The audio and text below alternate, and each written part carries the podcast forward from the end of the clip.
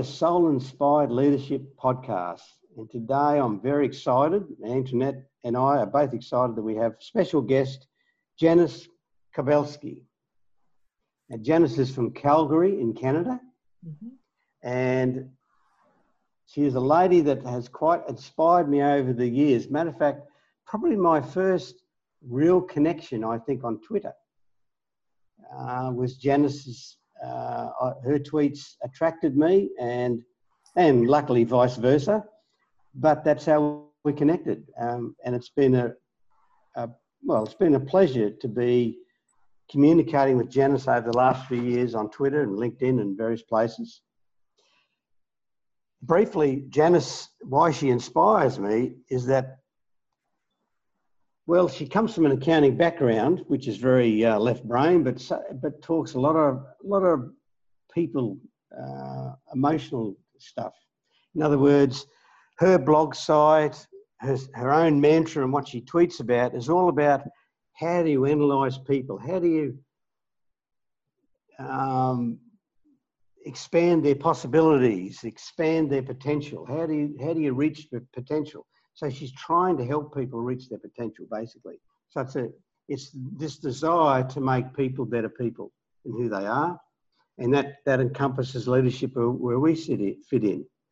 So Janice, you can tell me a bit more about yourself and how you started going from an accounting background uh, to this desire to want to help people. And now that you're a coach, a facilitator, a trainer in those leadership areas and helping pe- people be better, how, what sort of transpired to make you or help facilitate you wanting to do that? Okay, thank you. Um, it's a delight to be here. I love the idea of soul inspired leadership. And I think that that's uh, very much to be a strong leader. We've got to be in touch with ourselves, we've got to be inspired ourselves. Uh, I like to think of it as living and leading on purpose.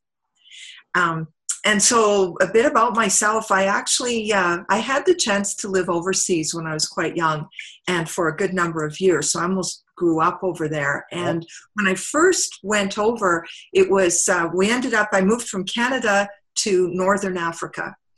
It was a huge monumental culture that's a, that's a massive change. before this was before the years when doing the, those kinds of things was more normal we were not in any way shape or form a global society uh, yes. uh, back then uh, certainly predates the internet predates computers i want to say how old i am but it was a long time ago and so I had the chance to be immersed in a completely, completely different culture. Uh, over the time I was in Northern Africa, then I was in Spain, I was in Malta, I was a little bit all over the Mediterranean countries, and I, I uh, went to school in French and in Spanish.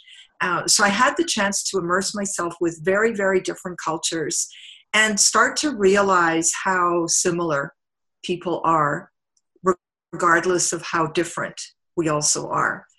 And I brought that back with me to Canada.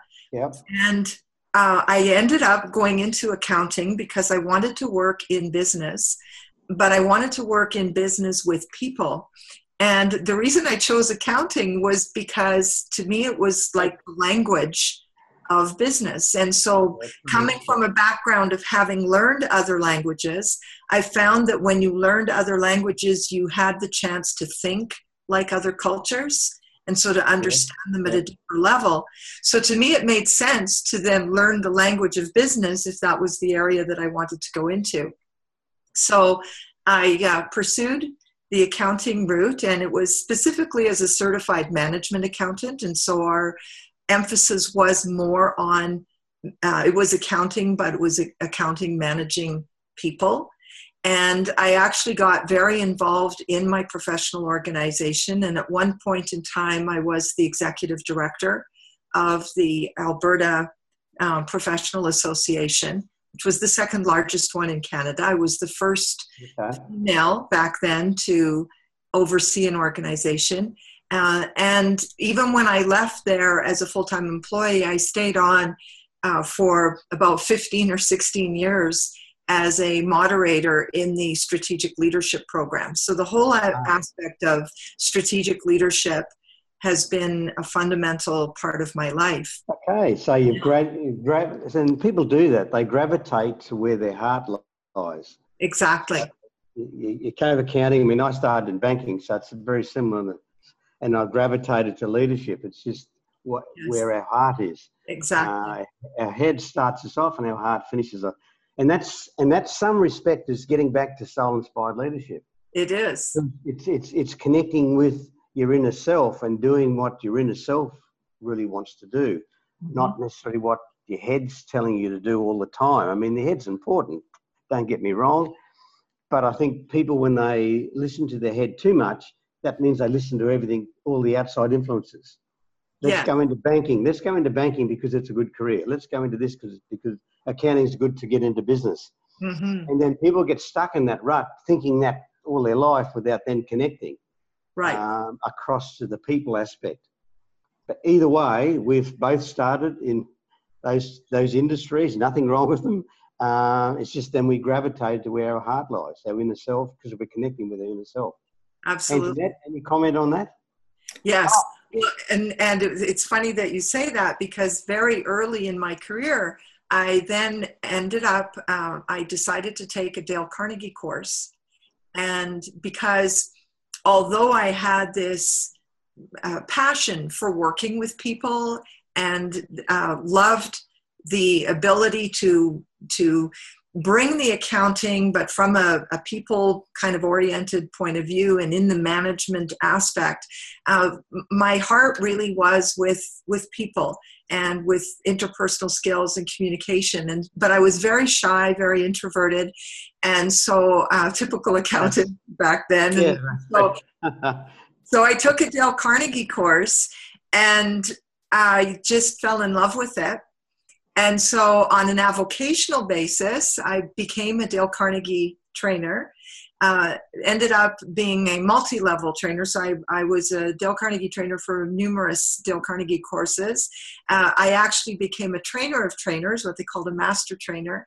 Uh, and it was my passion uh, to be able to work with people from that perspective. So I had, you know, I had the strategy, I had the leadership, I had the management, the accounting, and then I had this wonderful opportunity to uh, watch people be so brave and grow and so willing to expand.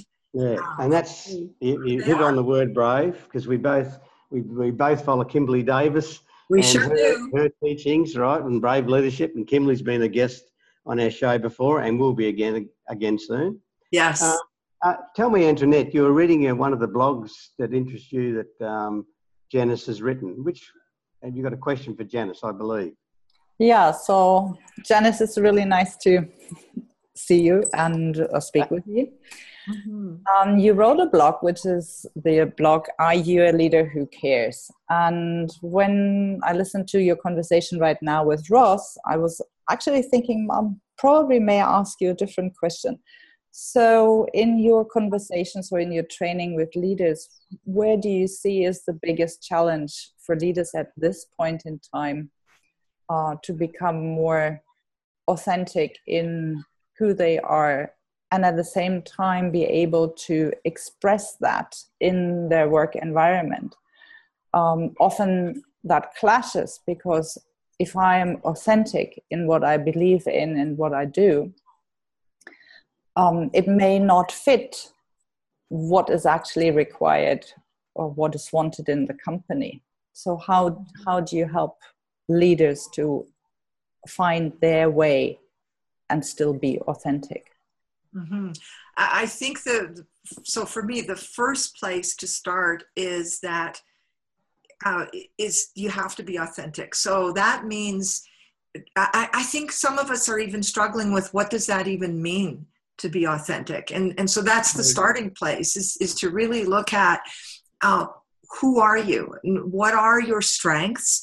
And by strengths i don't mean things that you're good at because you might be good at something but your energy is really low or there's a, a feeling of almost angst when you're when you're doing those things, even though you're getting quote unquote results. And so the, the starting place is to understand well, what are your strengths? Meaning, where is your energy high? Like, where, when you're engaged in certain activities, where do you feel like you belong, like you're creating value, like you're adding to the people around you and to the situation? And then zoom in on those and begin to um, bring those to the forefront because that is who you are. And you may not even necessarily be good at those things at first. Like, for example, when I started in Dale Carnegie training, I was not at all comfortable speaking in front of people. Uh, I, I, just wasn't. And, and I may have looked okay, but inside I was, it, it was very, very scary. But at the same time, I loved being able to connect with people that way and so uh, so for me it's it's your the starting place in being authentic is to discover what is it that begins to allow you to create joy in your own life and with others that your energy is high and that becomes inspirational and it becomes contagious and you just can't fake that. And then to look at if you're in some kind of an environment where that is a misfit then then you don't you're not doing that environment that organization or yourself any favors by staying there. And, yeah. and so it doesn't mean that the organization is wrong or that you're wrong. It means that that's not where your energy is supposed to be. And so you shut yourself off in every way possible. And, and i think you cannot be a strong leader in in in situations like that when you're cut off from who you really are so it's to then find alignment like to get really clear and focused and set your own direction and find alignment with what works for and with you so that you can create value. So it's, it's not some kind of selfish fulfillment of passion. Mm. and it isn't just passion. It's it's actually more than that. It's what what's fueling you to then actually create value um, in organizations and with other people yeah, I, I agree. I mean, Thank I've, co- I've coached a lot of people, Janice, and the times that conversation comes up. Mm-hmm. And so, and I've had people admit admit to me that they don't even like doing what they're doing anymore. Right. It's because they've lost connection with their self, their yes. inner self, and yes. they're just playing. They're just playing the game of business and mm-hmm. doing what other people expect them to do, mm-hmm. and it affects their work. You, you, you, you've got at least um, the statistics I've read, at least like 75% of what you do to be good at it. Yes. So if you hit below that 75% mark and only half the things you do you enjoy, you won't be very good at it and you struggle. And then it makes work, it's worse. Mm-hmm. If you're not doing so well, you get more pressure put on you and you get more pressure put on you, you enjoy it even less. Yes. So it becomes a spiraling downwards situation. Um, and so I agree with you. It's just it's a bit sad. So the key is to spiral people up, not down. So they're actually reaching, finding themselves, but then reaching for what they really want to do, and how. And if they can apply it in their workspace, all well and good. If they can't, you just got to be brave and go somewhere where you think you need to be that that better uh, resonates with what you're thinking and feeling and i think a lot of it like i love what you said about spiraling upwards I, I, think that's that's the place that we need to have that's where we need to start to be brave is is to recognize that we can spiral upwards and sure. and when we're doing that the legacy that we're creating and i don't mean just what we're leaving behind but the legacy that we pay forward the ripple effect that we're creating with others that becomes a spiral upwards as well. And, and so, you know, I firmly believe that you can create value anywhere, right? And you may not necessarily see yet what's the job or what's the future or, you know, how much how much security am I going to have there? Uh, we don't necessarily know that yet, but we can look in any situation and get really in tune, as Antoinette, as you were saying earlier, like in tune with our authentic selves and start to take action to create value. And when we start to take action to create value, that begins to open doors for other ways to create Correct. value Yeah. and other opportunities to create value. And then we find something that it like it's inevitable. We'll find something that is lucrative or that is successful for us in terms of what, how we define how we define success. And uh, I, I just feel that life is way too short to live it any other way and to work any other way. But especially for those who take on leadership accountability and responsibility, we owe it to the people around us to be tapped in, tuned, you know, tapped in, turned That's on, and tuned up, uh, so that we're showing up so we're showing up properly with, with other people and that we're not creating workplaces that are just you know the cubicles are like upright coffins and people are coming into work dying every day um, dying a little bit more. It, it's that's just not Yeah.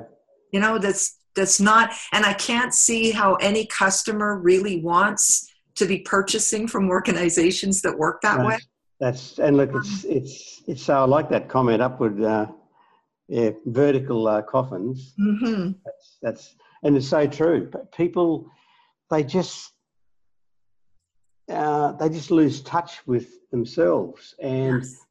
and it to me and I, I when i coach people i and i train in leadership and i i tell that's one of the things i always keep repeating that when you take a position in leadership and you accept it you have a moral obligation to try to get the best out of those people.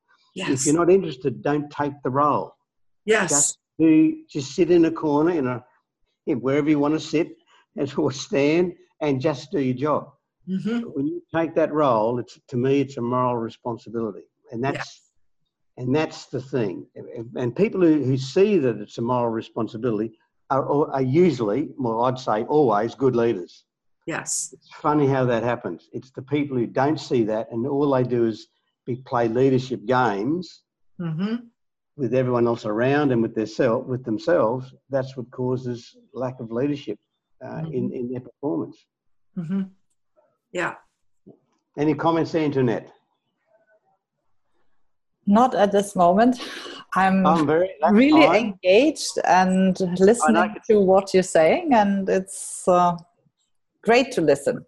I love listening all right. because listening is also um, it's a, it's a great great way to let it sink in, and then when you listen, you can also I can at least feel where it resonates within myself and and how I can how I can use that then later to bring myself up to the next level of inspiration and energy and i like i like what you said janice about about energy as well spiraling upwards for me at the moment i work with a few clients on where are your energy drains Mm. and how that not only affects you um, mentally but also physically Yes. and it's interesting to see how many people actually never really think of it that there are situations there are beliefs that are draining their energy on a constant basis Mhm. on a constant uh, on a constant basis and once they start realizing that and i think that's also great for leaders which which parts of their leadership are actually draining them and Yes. which ones are the ones that are regenerating energy for them then you can easily more easily move to uh, the, those parts as you said and and do more of those rather than staying with those that drain you constantly Exactly. Yeah, and that's that's true. I, and I think I've mentioned that once before in one of our previous podcasts. Uh, one of my clients, once he started to analyse that, had to admit the bit that drained him in his in his role was the people. He just had to admit he just doesn't like dealing with people issues. Mhm. That's when he made a decision to get out, get out of leadership. Yeah. Because he wasn't doing anyone any favours, which then meant he wasn't doing himself any favours. Mm. Well, and the Uh, thing, there's a practical side to that as well, is that not only for ourselves, if our energy is leaking, you know, negatively, leaching out of ourselves, um, and we become drained or we become negative, um, then not only does that affect our own health and well-being, but the people who that we impact, and we're always impacting people, and as yeah.